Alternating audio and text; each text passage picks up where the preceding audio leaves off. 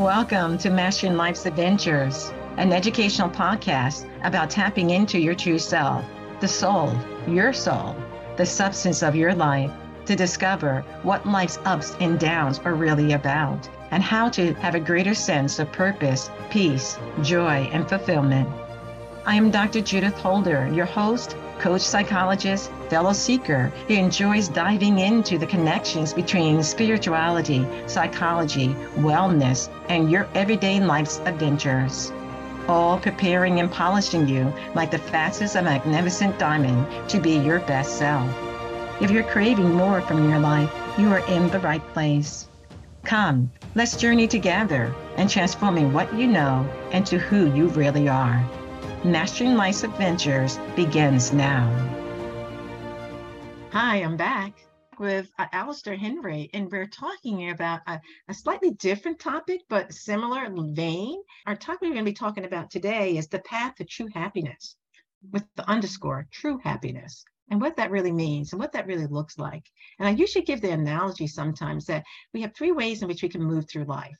We can move through life on a skateboard, and slow things down and be observe and look at things and not fall off that skateboard and enjoy the experience that we're moving through.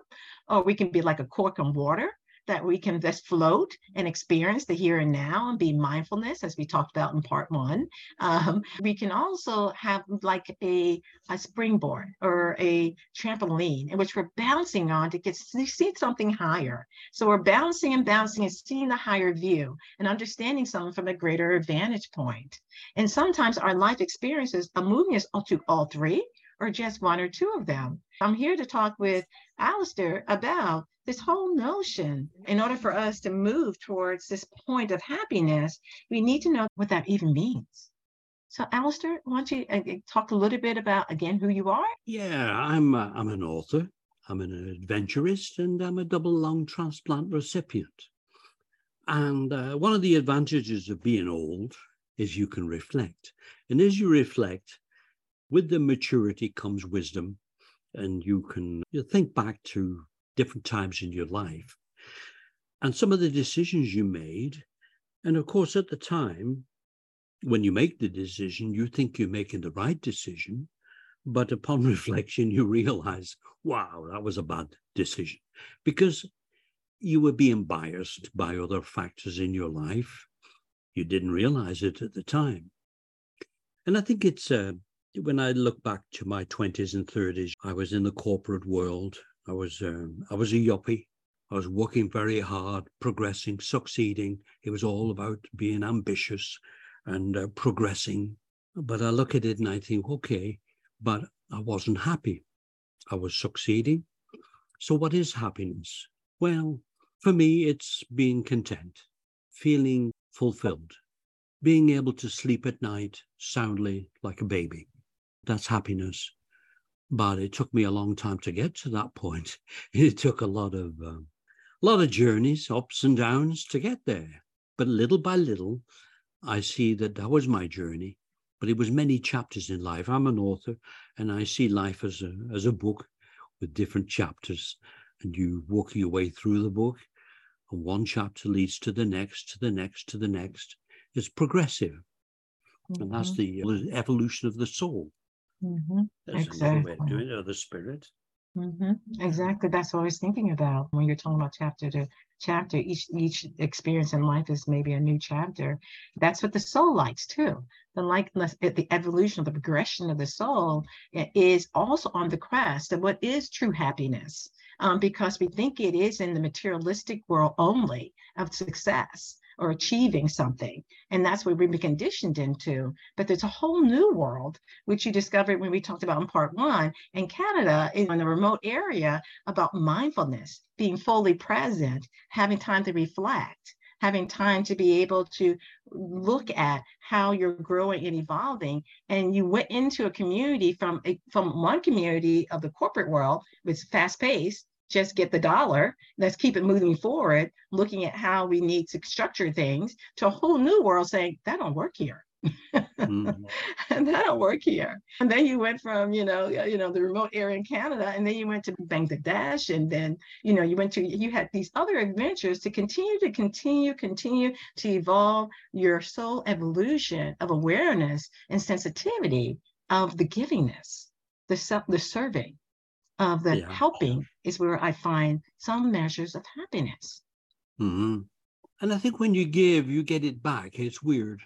You know, just, uh, I mean, the Hindus believe in karma, and I have um, sort of Buddhist, Buddhist beliefs about mm-hmm. things, about accepting things. And uh, yeah, I think there's a lot more that we don't know. I mean, we're only human beings. But every once in a while, I sense the universe is sending me something that I don't quite understand, but it's there. When I came back from Bangladesh, I volunteered in London, and it was the Northwest London Resource Centre was looking for a, a volunteer to work on their board. And the executive director there was a lady called Candice Whitlock. This is how I met Candice. Our paths crossed. Candice liked what I was doing in with my life. She'd already uh, resigned. Mm, uh, she mm-hmm. was going to set off. So the two of us went off together. That was 12 years ago. She sold a house, sold everything, and just set off. She was a free spirit, just like me. Mm. And I think to myself, you know, how many women might I have met that wouldn't have been on that wavelength? And yet, for some reason, I met Candice and she was on the same wavelength. We both found what we were looking for and it worked out right from day one. Mm-hmm. Wonderful. mm-hmm. Candice went to um, Jamaica, Kingston, Jamaica with me for a year.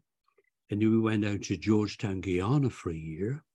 And then in between assignments, of course, we came home. I moved in with my daughter because I had a bedroom in the basement and Candice moved in with her daughters. But we got talking and saying, you know, this isn't fair. You know, we keep imposing on our children. It's like, well, how long are you going to be home, Dad? You know, I said, well, I don't know, till the next assignment. so we decided to go backpacking as if we were in our 20s. We were in our late 60s. Mm. So we just went off to Central America for four months. For four months, wow. we just went off. Yeah, we went through Panama, Costa Rica, Nicaragua. And the following year, we went off to Southeast Asia through Bali Vietnam, Laos, Cambodia. No reservations, nothing. In fact, the first month we intended to stay in Thailand.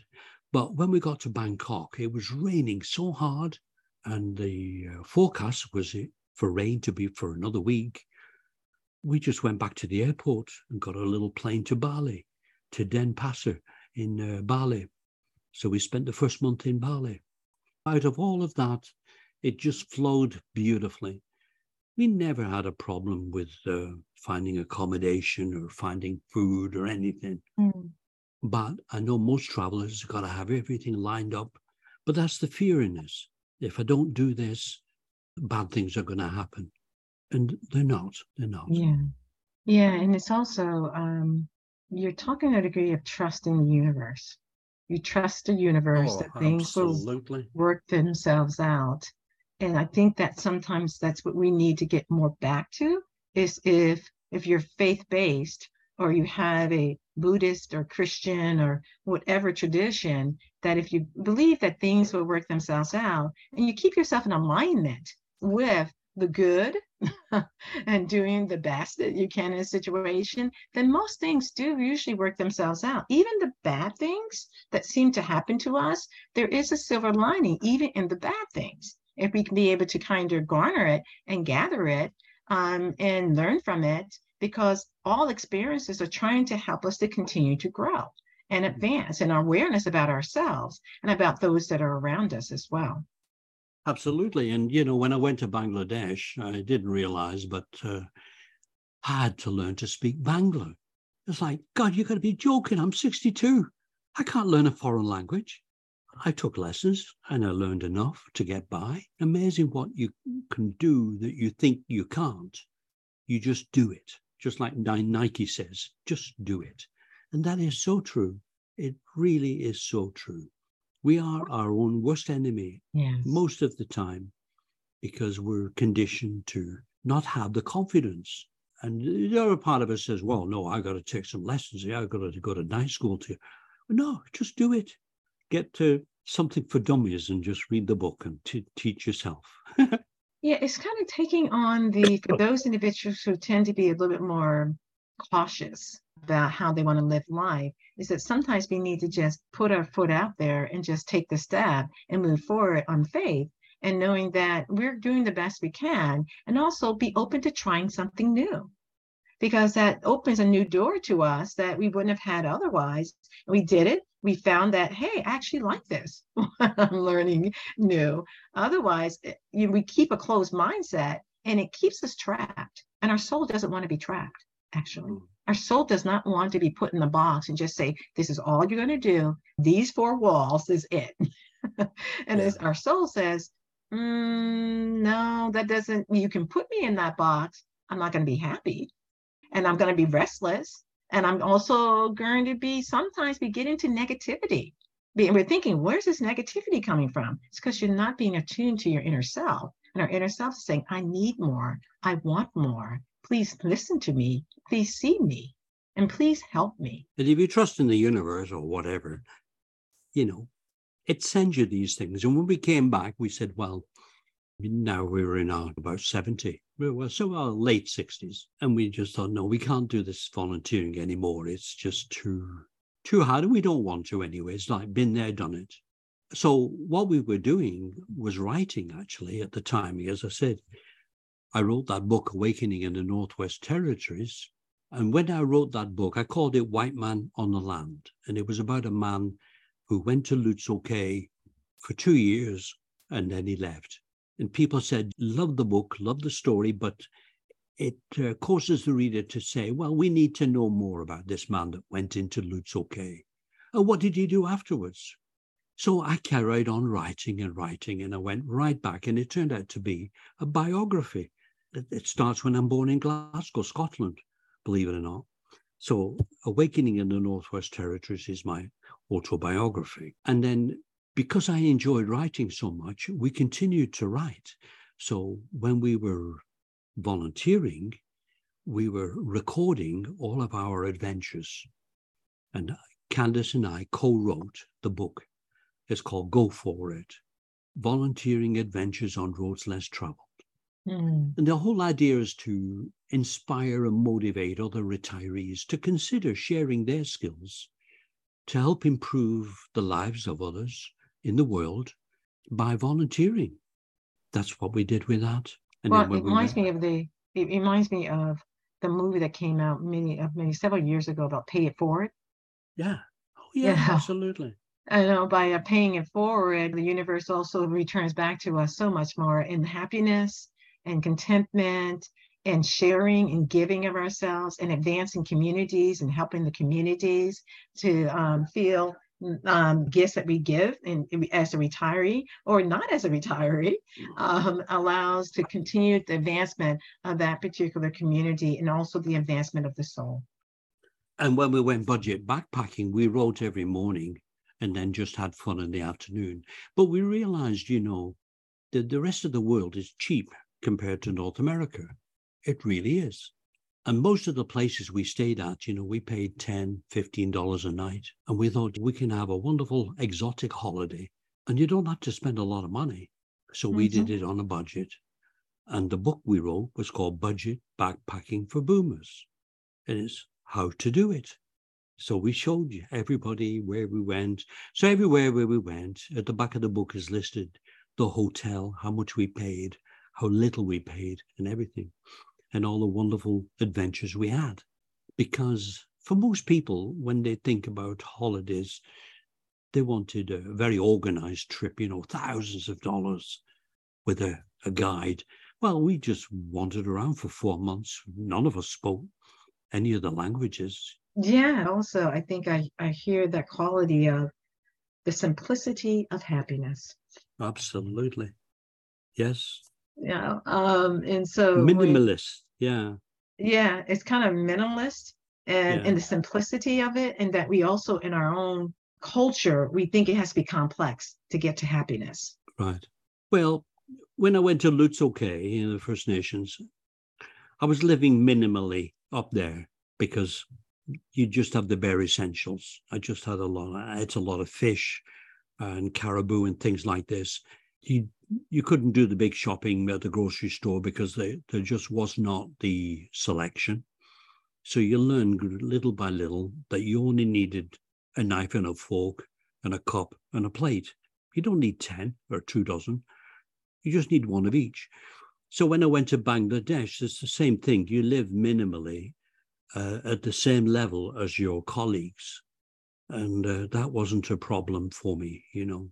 Mm-hmm. And same thing for Candice. And we live minimally now, very frugally. It's taught us to be very frugal. And uh, mm-hmm. uh, that's just the way we are. But we had to uh, recondition ourselves because in, you know, we were brought up and we're primarily North Americans, but we've evolved. And still happy. And less we're, is more. It, mm-hmm. Yeah, mm-hmm. absolutely. Oh, mm-hmm. yeah.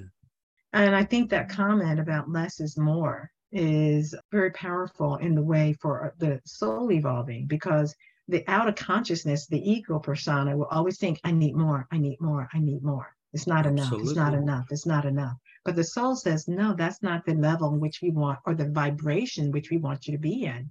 We want yeah. you to mm-hmm. be aware of the fact that it is in the minimalist uh, awareness and attention and a reflection that you do through your writing, for example, that allows you to tap into your soul, which is allows you to tap into something greater than yourself.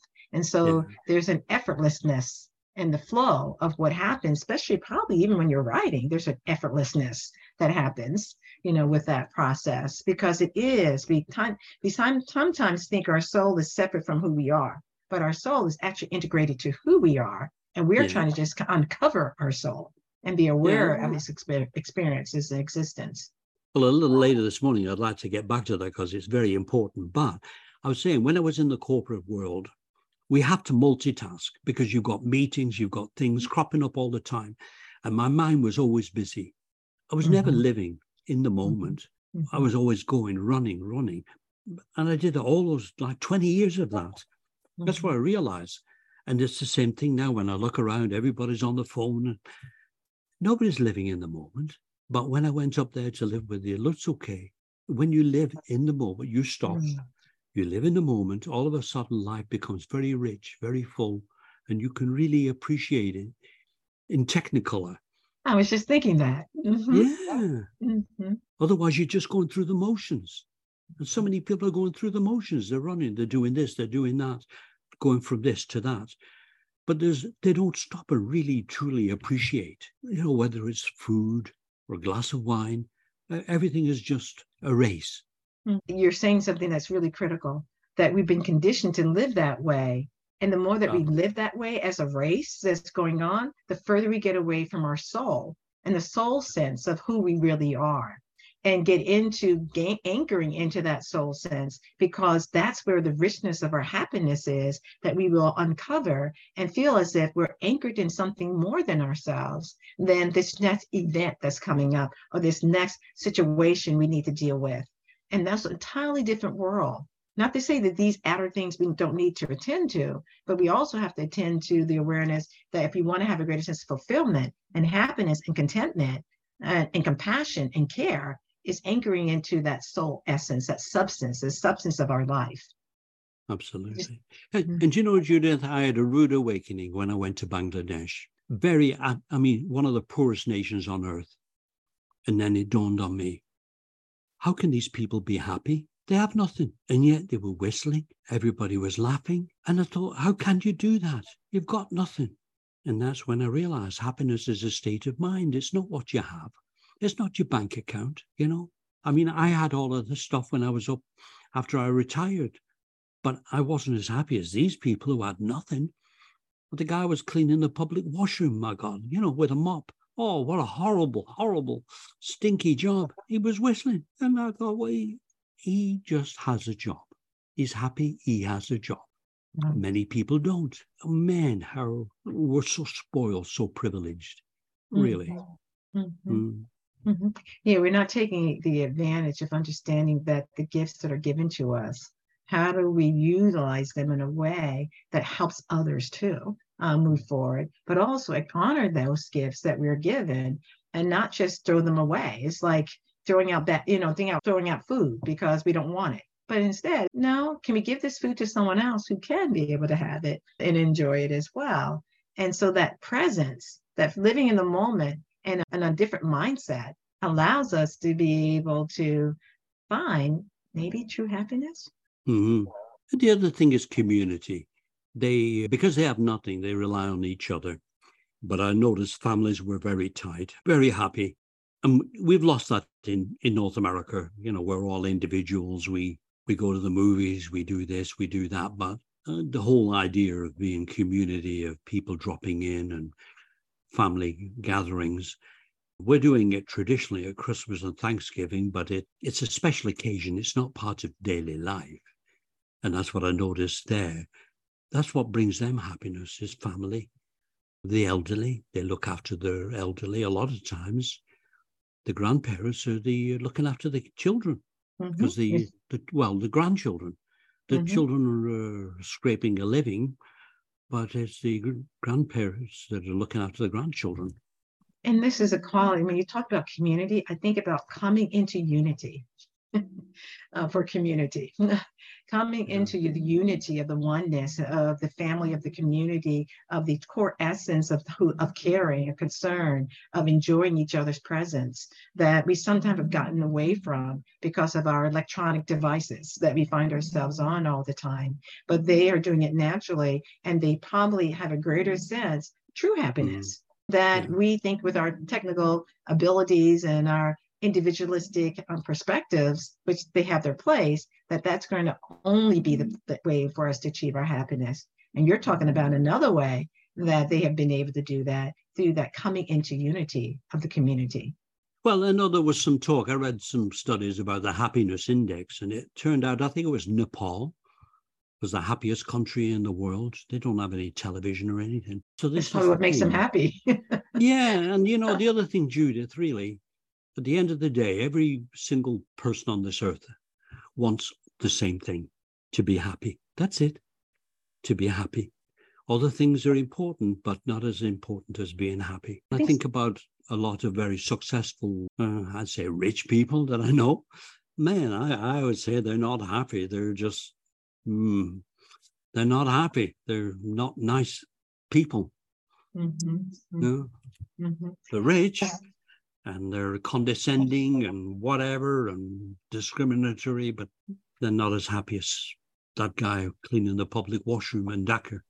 Right. And it's as if the you know that person is cleaning the washroom is the person who's being fully present, as you mentioned earlier. Is the mm. person who is living in the now and enjoying what they're doing and because they're aware of the fact they got a job and that can be happy. Mm-hmm. Whereas we kind of move into this notion in search of, we're always in search of something, in search of more, more, more, more. And what we actually need to be is think about happiness and think about joyfulness.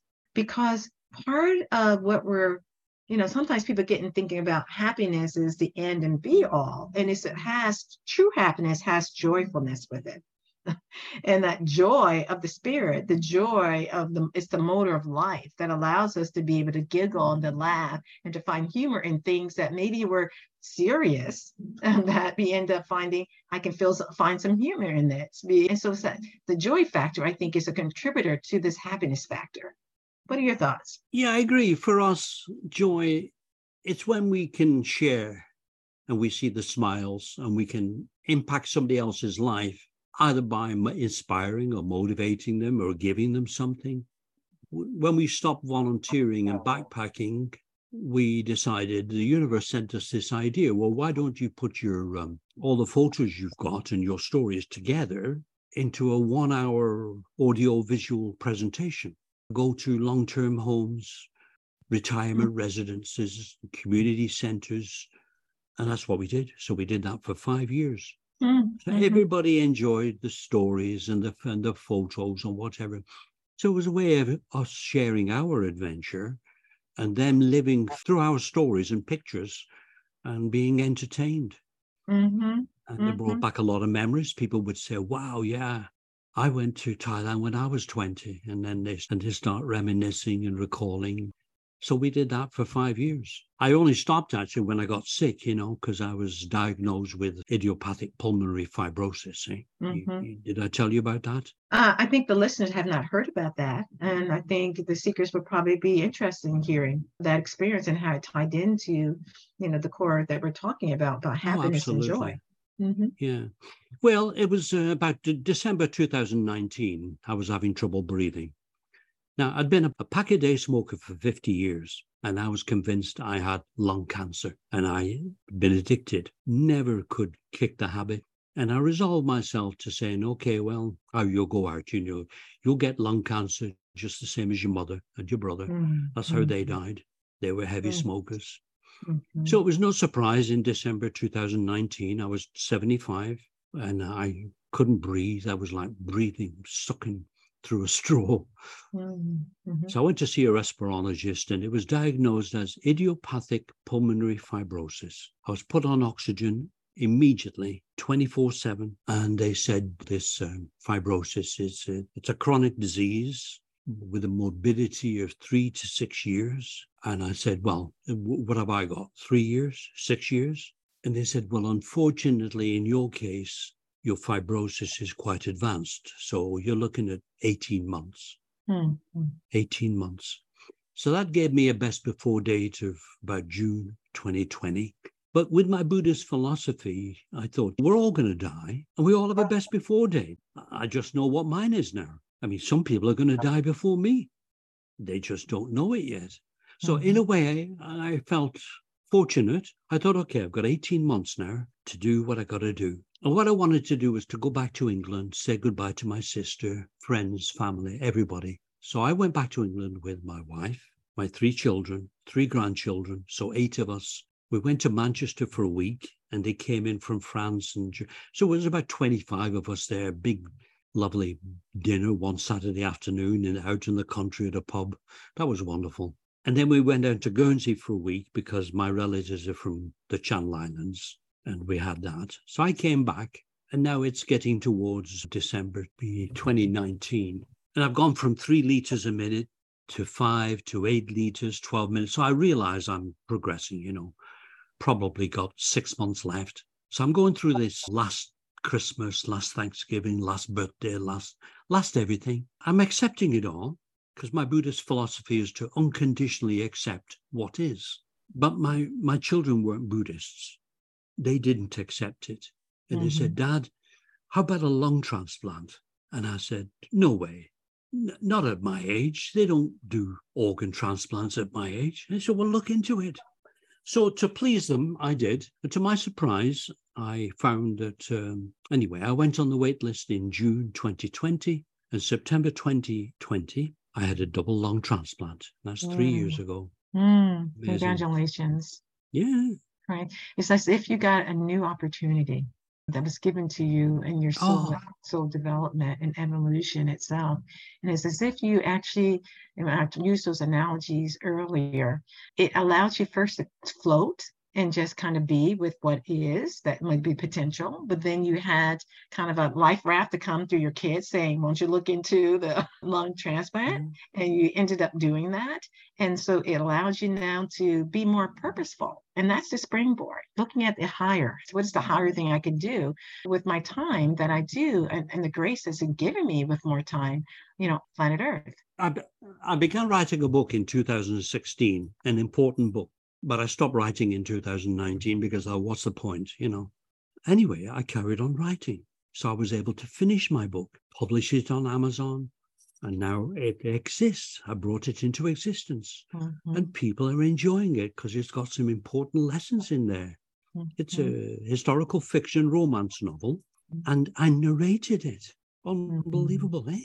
I mm-hmm. narrated it. Two years, it's about twin boys, identical twin boys born to an unwed mother at a time when such a thing was a disgrace. It was 1920 in Lancashire, England. So the church came in and took one of the children and put him in an orphanage. Anyway, it's a big story. Uh, the boy actually ends up coming to Canada. Canada had this program.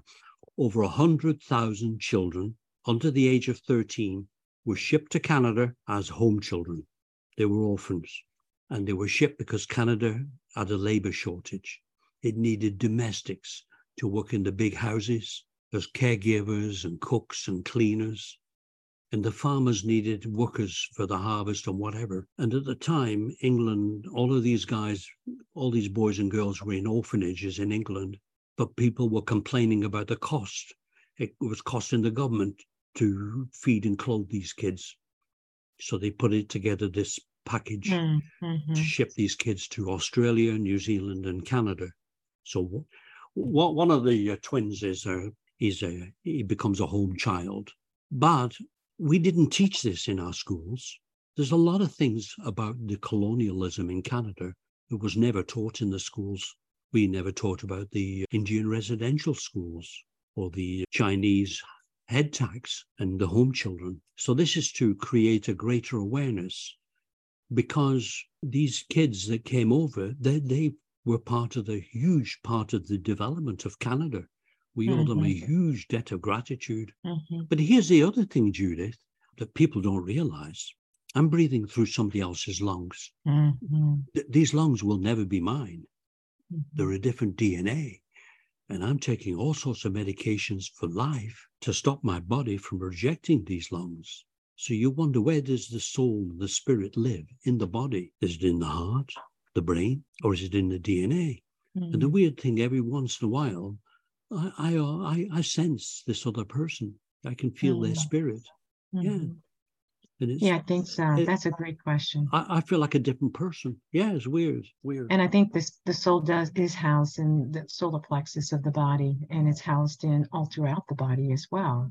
And so that when you have another aspect of you, which is your lungs, that there is some you know energy, you know, as well that you know from that particular soul essence that, was originally in that body with that lung, those lungs, you know, taking place. So I can understand why you could feel maybe their their sense or their presence because they it has some of that DNA, but even the soul is more than the DNA itself. The soul does take flight once the body, which is the the the house, for example, of the soul. And then once the the body is left, then the soul does evolve and move on. But it doesn't mean that it's in the fragments of itself in different places as well. right. So that's a great, very interesting perspective that you're. Well, that's right. These lungs never died. They were taken out of one person and given to me. So there was no death of the lungs, you Mhm, know. So they're functioning just like they did in the other person, but mhm. in my Mhm. body. Right, right, right. It's powerful. Yeah. It is powerful. And I think it also ties back into this whole notion that we've been began talking about is we're um, true happiness.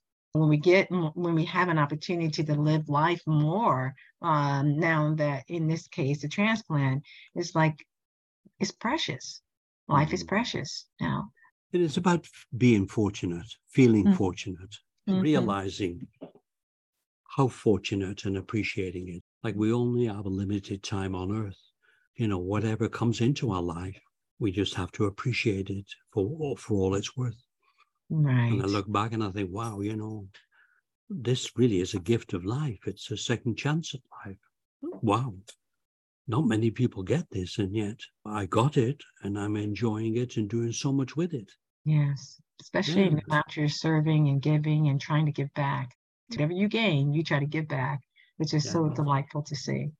Well, like it's a an aspect of karma, you know, Mhm. in, in a sort of Buddhist Hindu context. It, it is, and that's a whole conversation in itself because I think there are karmic situations that we find ourselves in, and you've taken the best light based upon choices and experiences that we've made in our lives, that we can have that good karma come back to us, just as we can have that quote unquote bad karma or life lessons, I like to say, that come back to us for us to learn and to continue to grow. But for the soul, whether it's good or bad or indifferent, the soul just says, let us learn, let us grow, let us advance. Because we want to continue to move towards that greater sense of Buddhic that you're talking about, or the Christic nature that uh, allows us to serve and give more to others. So, with that being said, and as we're winding down, is there any last comment you want, would like to leave the seekers? I would say be yourself, you know, try to shed off the pressures to be what you think you should be. or what you think other people might like you, to be very honest and feel vulnerable and just be yourself. And I think that way, when you got on that track, it leads you down a path of authenticity. Mm-hmm. And with that authenticity comes a sense of personal fulfillment, happiness, contentment. You're just happy who you are. Doesn't matter what other people think. Because in our world, of course, with fashion and conditioning and consumerism, there's a lot of pressure on us, a lot of machoism to become who we think we should be. But that just leads you astray. And if you go down that road, you won't be at peace. You'll always be restless. So just being yourself, just accepting all your warts and freckles and everything. That's it. You don't have to cover them up. And you say, Here I am, world, this is me. Mm-hmm. But that's it's simple to say, but it's powerful to do. Mm-hmm. Mm-hmm. I, I, I agree. And I think that's in some ways what many people are learning how to be is to be more authentic to who they really are. And that's a journey, like you've been on the different journeys that you've experienced and life adventures, you know, that you've found yourself in. So, how may they reach you if they would like to reach out to you, Alastair? Yeah, if you go up and uh, I've got a website, it's uh, www.alastairhenry.com. I'll spell it for you. It's A L A S T A I R H E N R Y dot com. And there you will find out more about, more information about me and my wife Candice and our adventures and books and some other aspects, home children, donate, organ donations. There's a lot on the website. Great. Well, it's been a delight to have you in this part two. I'm grateful to hear your adventures and your experiences that you've garnered and trying to give back to others. I think the seekers will be delighted to explore the website that Alastair has just made mention of. So thank you, seekers. Take care. Till we meet again, be well. Thank you for joining me for this episode on Mastering Life's Adventures, being your best self through soul evolution. If you have enjoyed what you've heard today, I would be delighted if you would share this episode with others, leave a thumbs up, and subscribe to my Mastering Life's Adventures podcast. Look forward to your joining the next episode. Please leave any comments or suggestions you might have below. Bye for now.